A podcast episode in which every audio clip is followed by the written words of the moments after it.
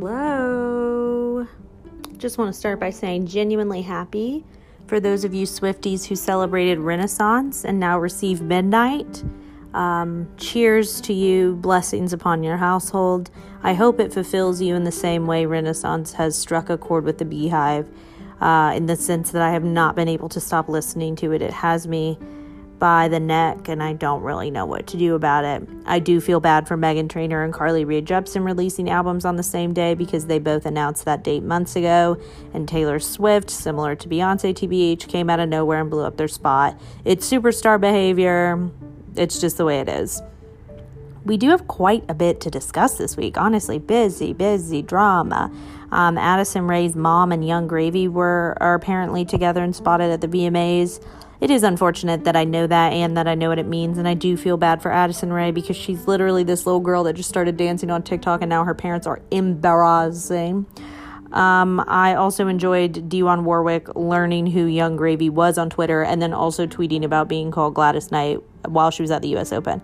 Um, she is quite truly the only person in her age bracket who uses Twitter appropriately. Um, there's obviously quite a bit to cover with the Don't Worry, Darling drama, what Olivia said, what Shia LaBeouf said, what Florence hasn't said, the fact that Harry or that Olivia was exposed the day that I saw Harry, could not believe. She was obviously not in attendance. Um, there's more he said, she said drama. Uh, as well with a New York, t- uh, New York, New York critic, a New York Times critic, um, and Amandla Stenberg over the movie Bodies, Bodies, Bodies. Uh, there was a DM. We'll get into it. Um, we'll also get into the Sydney Sweeney drama. I don't think drama is the right word, just like Twitter discourse, honestly, but it's entertaining to some extent given her recent commentary on having to do SponCon because she doesn't come from family money. Um, but we'll get into that discussion as well as her relatives' clothing choices. I briefly touch on the VMAs, but not completely because I couldn't even finish them because I didn't know half the people performing and winning or- awards because I'm old. Um, I talk about some things that I've previously recommended and watched and um, want to, you know, drop in and let you know good, bad, ugly. And I also want to let you guys know listen, for some of us, me, I hope more of more of us, I don't know. Life with Derek on Disney Channel was important. And I think part of the reason that it was important, and I probably should go to therapy for this, is that I think we were all watching like, are those stepsisters and or step siblings in love with each other? Like everyone watching was like Casey and Derek are hooking up, there's no doubt. They are doing a spin-off. It's a movie based on Casey and Derek raising each raising a child. The original tweet that I saw accidentally made a typo and said their child, which is insane, but it's just so funny considering uh, the tension that they had. But guys, I'm really happy for all of us. I have no idea where it's going to air, considering it is a Canadian program that just happened to be syndicated on Disney Channel. And Lord knows I'm not getting Disney Plus for that or for Dancing with the Stars. Also, there's some Dancing with the Stars. Like, I read the other day about like some alleged celebrities and like Charli D'Amelio, which like I think she'll do great, right? But like we saw this with Heather Morris or whatever, these people that are actually trained dancers. I feel like people like the women voting, if the middle aged women in Kansas voting are like not interested in trained dancers, you know? But Steve Irwin's other child is allegedly a contestant. And, like, I'm sorry, but, like, what is the fascination with that family? His sister won a couple years ago. They've all been on, like, the cover of People magazine. I don't get it. Does that make me a bad person? I don't know. Anyway, all of that being said, let's catch up.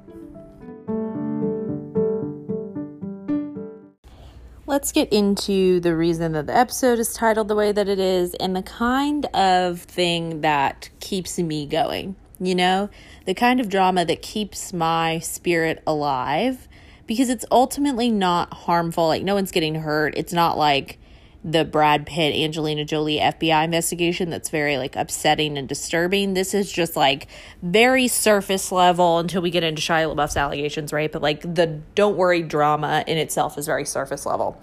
So let's dive into it because I wouldn't have named the episode this for any other reason. Um, definitely not saving the best for last this week. Um, if you don't know what I'm about to dive into, I honestly envy you. I envy how full your life must be, okay? The Olivia Wilde joint, Don't Worry Darling, is slated to premiere at the Venice Film Festival next week and then in theaters September 23rd. And yes, I will be there with bells on. Had no interest in this movie until they started doing all of this. And if it's all PR, it's working, okay?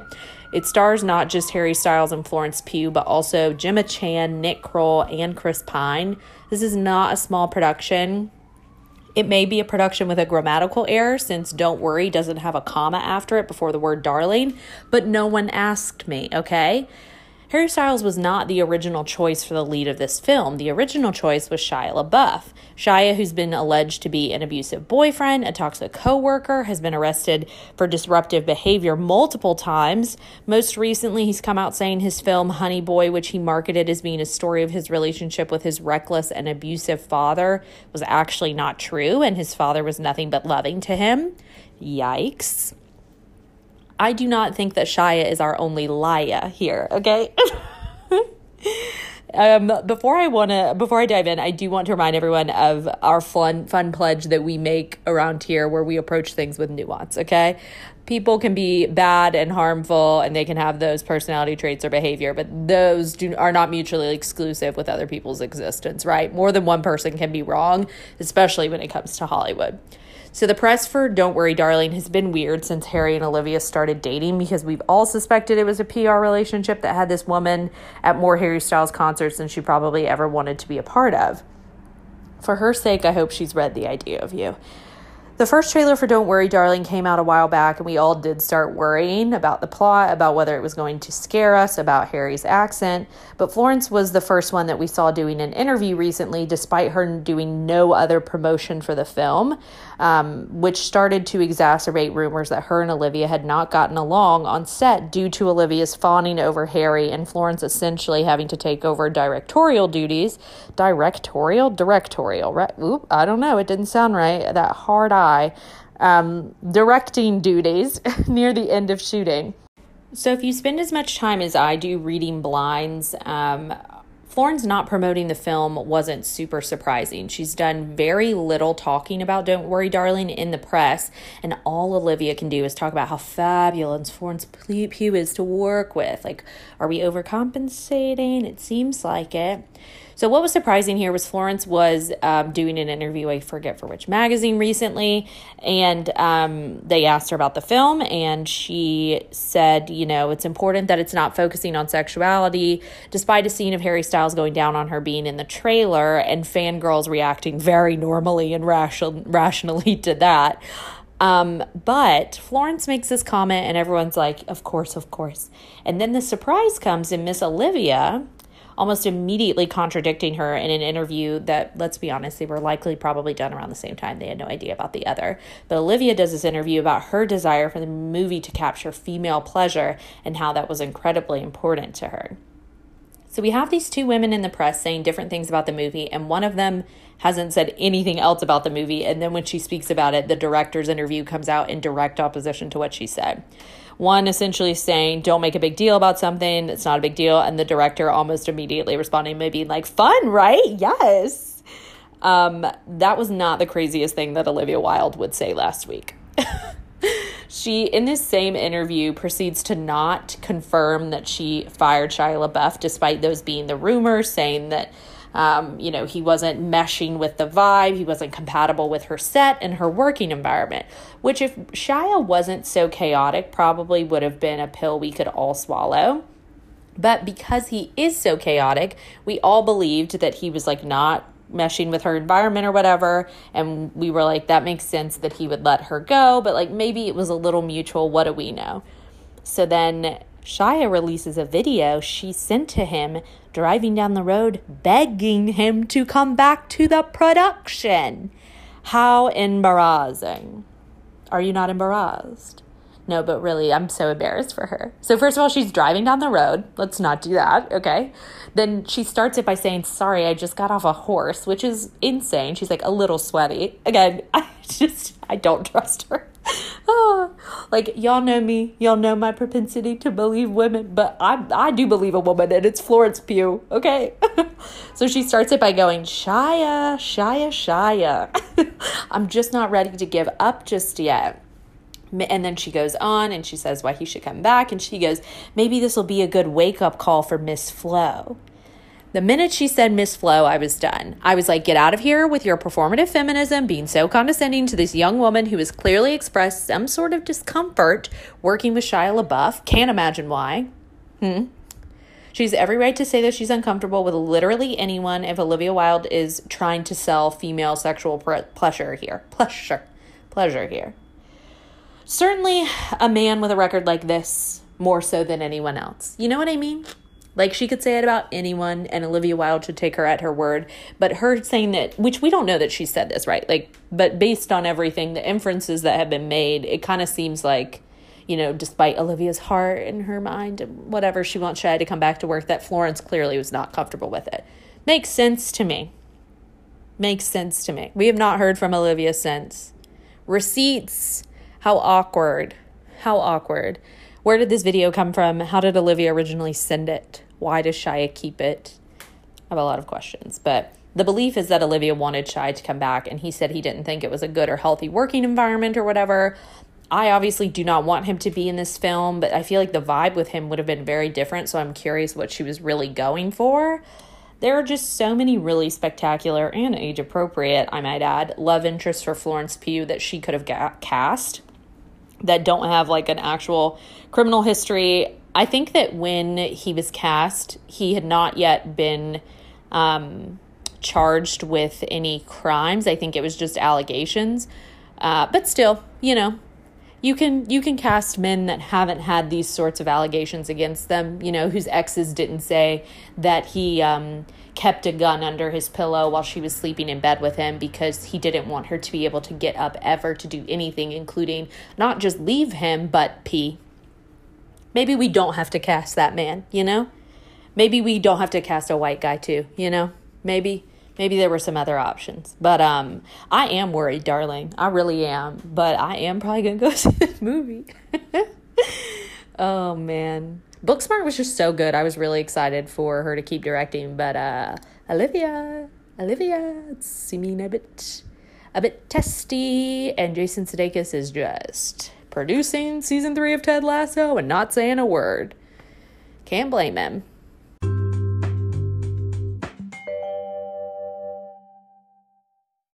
The VMAs were this past Sunday they're always so chaotic. Artists just like moseying around on a stage. The pairings of the artists were insane. They kept cutting to the audience and so showing Jimmy Fallon and Taylor Swift because I think there were not that many famous people there. Um, I mean, the VMAs are just not what they used to be, and I guess that makes me an old person. I'm fine with it. Um, LL Cool J started the show by saying straight out of New Jersey, which was just, you know, that. I love LL Cool J and I respect him. I really do. I respect a man who can wear the same hat for decades on end and still own it. Um, but I do worry about him a little bit when he does things like this because I just feel like he doesn't have to, right? Did they end NCIS LA? I don't know. Um, he started it. He was hosting with Nicki Minaj and Jack Harlow or something. I don't know. I was so confused because I was like, how are we having people who are winning awards also hosting the show? But like split up. So Nicki Minaj like did her whole Video Vanguard performance, won the award, and then came out in like a very similar but not exactly the same, like Barbsy, Barbsy, Barbsy. Um, I think Barbsy works, right? It's Barbs and Barbie. Um, but it was a Barbie look, whatever. Anyway, so Lizzo performed, which we love, you know. She had a great look on the carpet as well. It was giving VMAs, you know, it was appropriate. Um, Jack Harlow opened the show, and this is this is how you know I was paying attention at the beginning and not at the end because I can't tell you anything about the second half, but I can tell you guys that Jack Harlow opened the show on like a plane kind of thing. So he was doing that first class song, and he's walking down the center aisle of the plane. There's like you know, celebrities seated left and right and he's like interacting with them and it's like kind of weird, kind of funny or whatever. And I'm like, these these bits are cute, but like I like the photo that Lil Nas X took from the moment, you know, and posted that. Anyway, then he has Fergie come out, which like God love her, you know, glad that she's still getting the streaming money from Glamorous um, because of Jack Harlow. DJ Khaled began screaming, not even 10 minutes in, and I think that's when I decided that I was too old for this. He was just like yelling, like, what's his new song called or his new album or whatever? On God, that's God, thank God, whatever. I needed Excedrin. He wouldn't stop screaming, and I was like, this bit that you're doing was kind of funny like a decade ago, but it now it's just really annoying. Um, and he was he came out with Offset, and Offset just had a mic and kept going, "You're in the background," and I was like. Cardi B is 10 times funnier than this man, but like I can't even really get into heterosexual relationships and the reality of a woman that funny being with a man who just yells you're in the background. But um anyway, DJ Khaled is just so annoying. And then at this point in my notes, it just kind of says like there was a filter during Khalid's performance that was blurry and slowed down and presumably meant to like mimic being under the influence. And I was very stressed out by it and did not like it. And so I watched like bits and pieces of the rest of it. Um, barely paying attention. So I saw some people that I didn't know. I saw that country singer perform in a field in New Jersey. And then I saw Bad Bunny perform. And I was like, oh, I knew people were going to that concert. I didn't realize it was a crossover event with the VMAs. Very cool for him. Um, yeah, I think that's it. Did anything else happen? Not that I remember. Oh, Taylor Swift announced the album. Duh, that happened, obviously. Um, I do really want her to get a better stylist, though. And I know you're all going to be like, isn't this an Easter egg for the thing? That's fine. It could have been done better. I'm not mad at her. I just feel like if she is this like absolute pop superstar, she just could have more dynamic looks.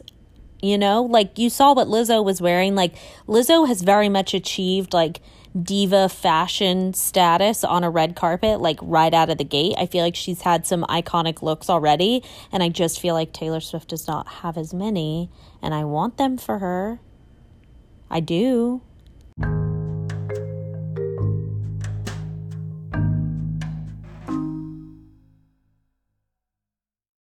My first question, I don't know what it is because I think it might be like are we all thinking before we're posting?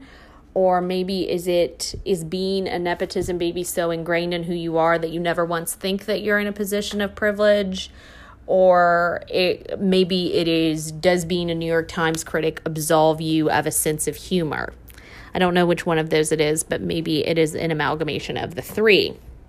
I'm discussing Lena Wilson and Amandla Stenberg uh, kind of getting into it last week. It actually started two weeks ago and crossed multiple social media platforms, which is very cool and very 2022 of us. Um, I saw the initial TikTok and was like, oh, that's kind of disappointing from Amandla, which I think was Lena's intention. But boy, oh boy, oh boy, did she leave out context. Um, I would love to provide it personally. Lena Wilson is a white lesbian culture critic for the New York Times. And I'm not just saying those things because it's important for me to identify people as they speak of them, but more so because it's important to the story because I, unlike Lena, understand context. This woman wrote a review about the movie Bodies, Bodies, Bodies that I will not be seeing, but y'all enjoy. It's the one with Lee Pace and Pete Davidson and Amandla Stenberg.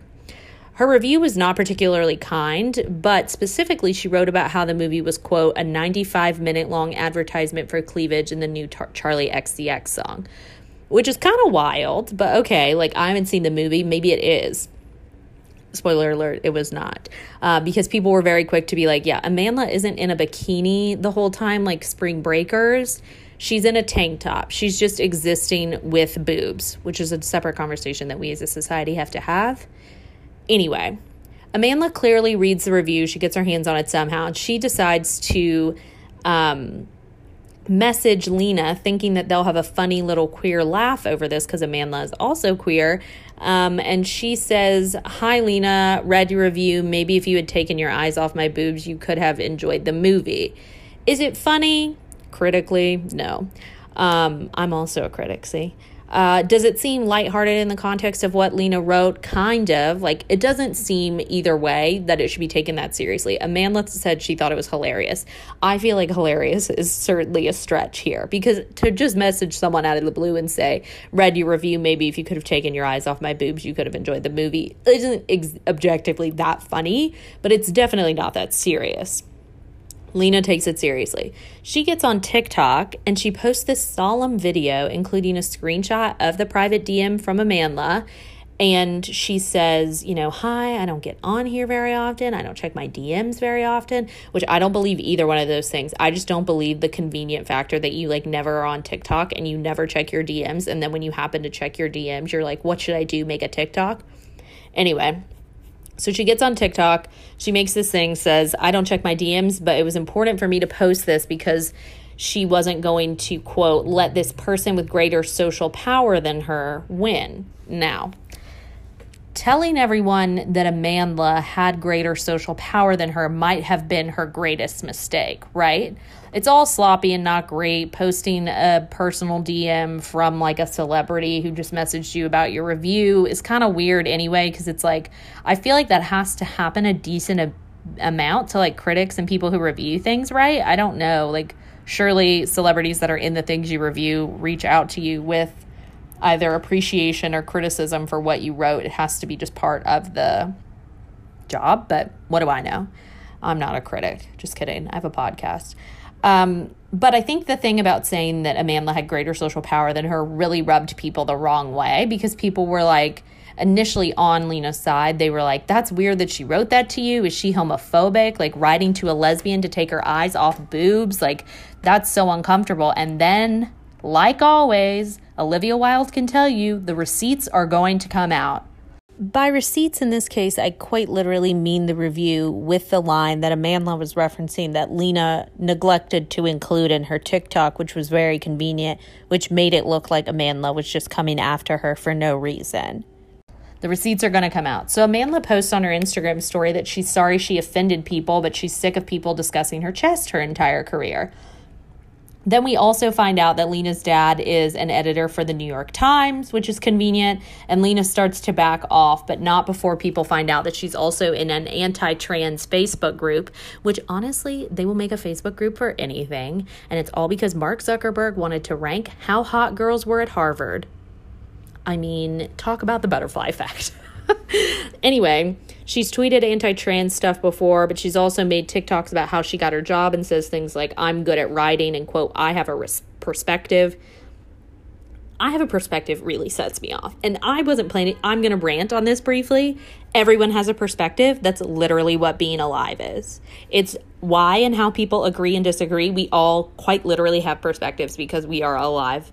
We are sentient humans. Every moment requires perspective you just think for some strange reason that yours is better or more important than anyone else. She was bragging about getting a barely edited review in the New York Times at 24, like daddy didn't help her. I'm so annoyed by someone saying that having a perspective is an integral part of being successful as a critic. We all have perspective. That's why I'm talking right now. I have perspective of Lena Wilson being annoying and thinking she was going to weaponize her privilege against a young black actress who has already been through the Hunger Games, Lena. Anyway, the point of all of this, I don't know if there's a point, but there is perspective. Am I right? No, but I just think it's interesting, I guess, that this woman was going to post this DM sent to her by someone randomly and essentially try and say she kind of came after me when in reality this girl was trying to say like you said the movie was an advertisement for cleavage that was kind of offensive to me because i'm just a human woman with boobs and lena really tried to make it seem like she was in the right here. It was very weird. Just very weird. But like I said, really crossed over those social media lines because Amanda was updating her Instagram stories and then people were reposting them on TikTok. Um, you have to love collaboration. She was Rue in the Hunger Games, if you guys missed that connection.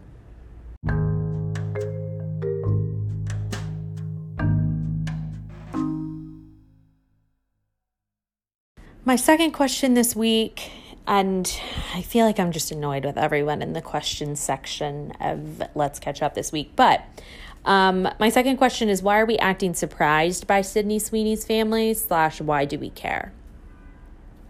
Sydney Sweeney, I feel like we all know who she is, but if not, she's your girl Cassie from Euphoria. Um, she's been in the news recently, initially because of her two Emmy nominations that we discussed here. Excitedly, I might add. Um, and then things things went a little sideways.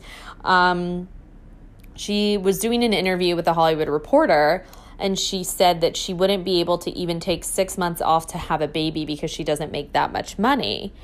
And people were like, okay. And she was like, essentially, TV does not pay as much as it used to and she doesn't get residu- residuals because of streaming, which for what it's worth, she's been in multiple HBO programs. Um, what's that one with Adams? Sharp Knives? Sharp Objects? Sharp Knives. well, yikes. Sharp Objects. Um, and then obviously Euphoria and The White Lotus, multiple HBO programs, no network TV to make residuals off of. Just saying, just saying, like The Office is constantly running on some television program, and so is Parks and Rec, you know? So she's been on these HBO programs. She doesn't make any residuals. She says TV doesn't pay what it used to. And then she has to give X percentage to her lawyer, X percentage to her publicist, her stylist, her agent, so on, so forth. She wouldn't even have enough to live off of if she was just acting, if she wanted to stop and have a baby, which she says she does. She says she wants to be a young mom. Sydney is 24 and allegedly engaged to a 37 year old man named Jonathan. Neither will confirm it after she was spotted with an engagement ring. You know, it's not my not, of my business, but you know, here's hoping that she ends up released because that man really hopped on the train. You know, clearly not the gravy train. She's not making that much money, but you know, he hopped on the popularity train. Anyway, if it's real love, I hope they last forever. I guess.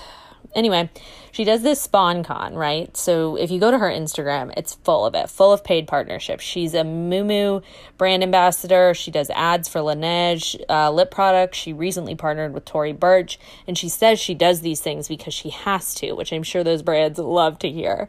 But she has to make this SponCon money because she doesn't have family money to fall back on if a job doesn't come through to pay her the mortgage of her $3 million house in LA. Not being petty, just being honest here she's obviously rich and very fortunate and she's really having the moment right before all of this happened. Like she really I, I understand she was keeping the calendar book because she was striking while the iron gets hot but she's not obscenely rich and as she points out she's not a nepotism baby.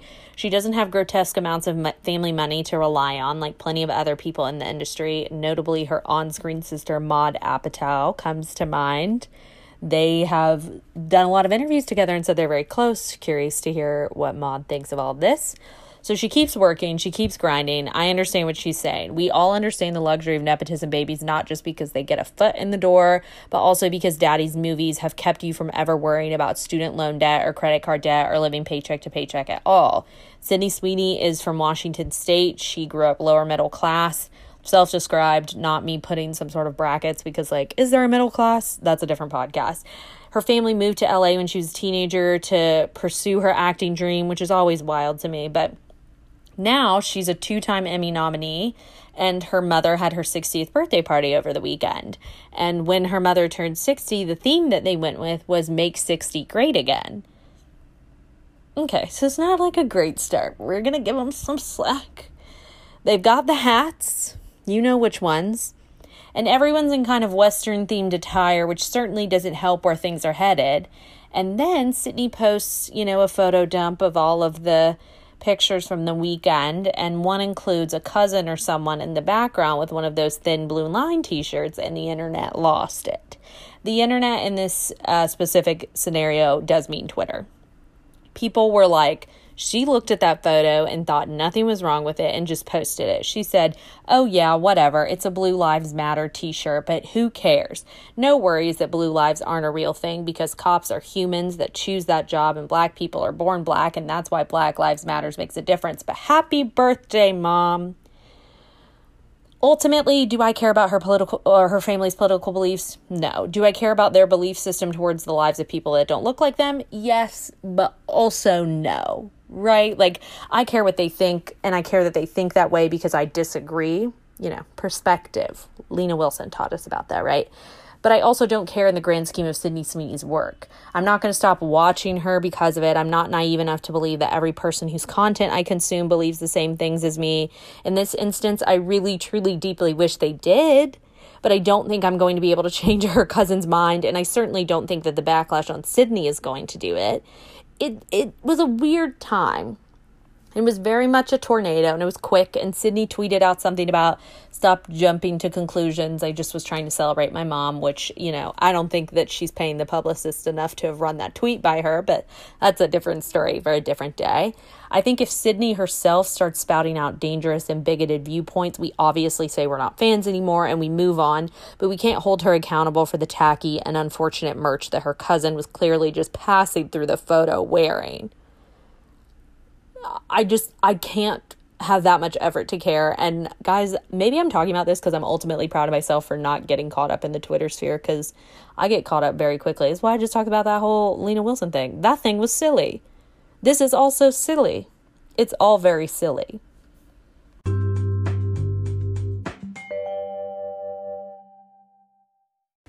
Okay, I have a real quick what are we watching? What are we listening to? What are we paying attention to? I just want to drop this in. I'm very excited to watch this movie called Honk for Jesus Save Your Soul. It's not what you think. it's premiering on Peacock and in theaters September 2nd, and I feel like supporting it financially is wise because it doesn't seem like it's gotten a lot of press. So, I mean, I don't want to tell anyone to go to the movies, obviously, but I think I might. It stars Sterling K. Brown. Um, this is Us Girls. If you want to, you know, buckle up and get to the theater. And Regina Hall, who I hope I've done a good enough job documenting on this podcast that I adore and think is one of the most underrated funny people on the planet. It's produced by Jordan Peele and Daniel Kaluuya, and Sterling K. Brown and Regina play a megachurch pastor and his wife who are attempting to rebuild their careers after a scandal, and they've hired a documentary crew to film their reascension. So I think it's, I mean, you know, it's always going to be timely, but here's hoping that it's as funny as I want it to be um, because we want success for all of those people that I just listed out. Um, but it looks pretty funny. I don't know. We'll see, I guess. I'll keep you updated.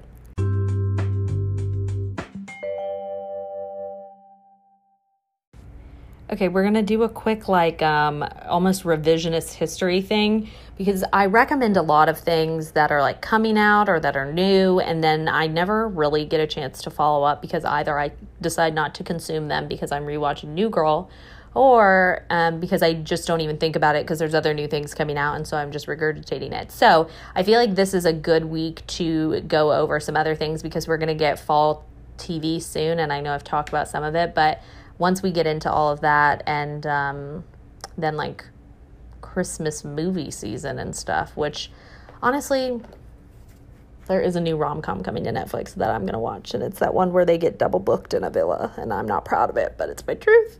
Um, okay, so I'm to start with the show The Resort on Peacock. I'm going to go ahead and start by saying I did not make it very far. I always get bummed about shows that have like a nagging wife kind of element, and this opens with a couple on their 10th wedding anniversary, and she seems very uninterested in the whole thing and then falls off a four le- four-wheeler, sees an old flip phone, and is suddenly fascinated by it goes into town to find a charger for it. And I was just like, who would ever do this, much less on their vacation? So that did not last very long. But if you started it and you loved it, I love that for you. I really, truly do. Um, next, I tried a league of their own. I have seen all the talk about it. I love Abbi. I love D'Arcy Carden. This is a Broad City house, you know? I was really excited about this. Gonna be honest with you, I'm not sure why. I think it was just because it's fun, famous people.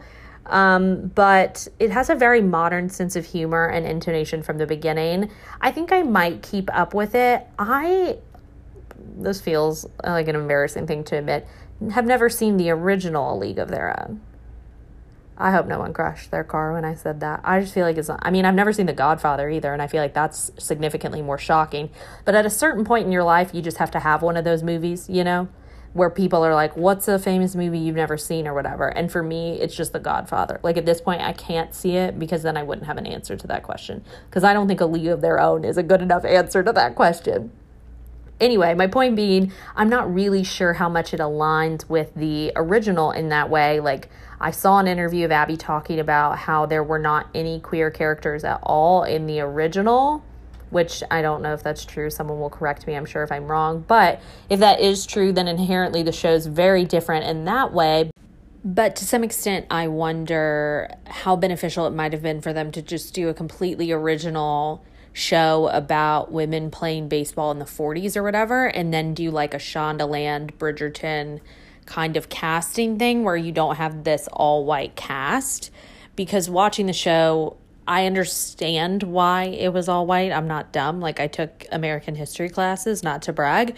But part of me is like, what's the point if we're not like completely going to align with the movie? And this is also a TV show based off of a movie. So I don't know. I mean, I guess they cut someone a check. Maybe Rosie O'Donnell and Tom Hanks are getting a nice check from this. I do not know.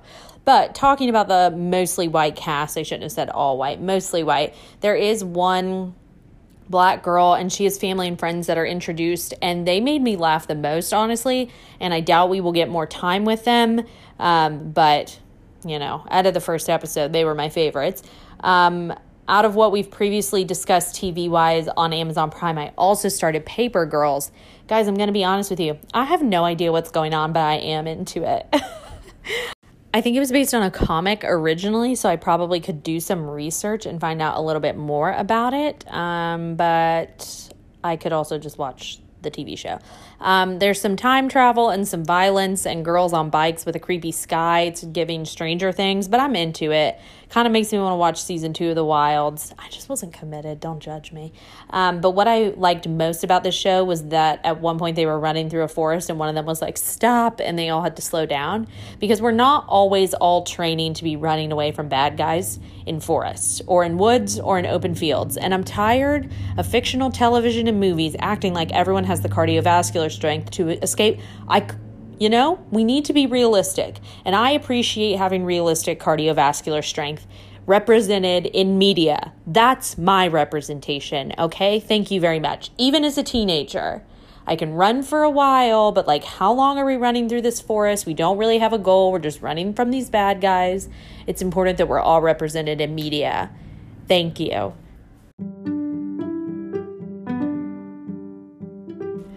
Oh, people, thanks for making it this far.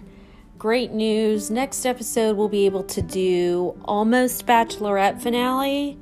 Do you guys like how I've barely talked about this season? Talking about Sydney Sweeney and SponCon, these people at ABC embarrassed themselves on the Men Tell All. This season could have been so good with these two women, and we just have gotten like absolute peanut shells, truly. Like just scrounging on the floor at um what's that restaurant where they let you put the shells on the floor? Y'all know what I'm talking about. Um yeah, it's just been really upsetting, but we'll be close to the finale by the next episode. We'll also have Emmy winners ready to roll. Um and honestly, maybe by the next episode, Serena Williams will have won the US Open so we can stop listening to Chris Evert. How about them apples? Um, yeah, I think that's it for me. Oh, guys, I have something embarrassing to admit.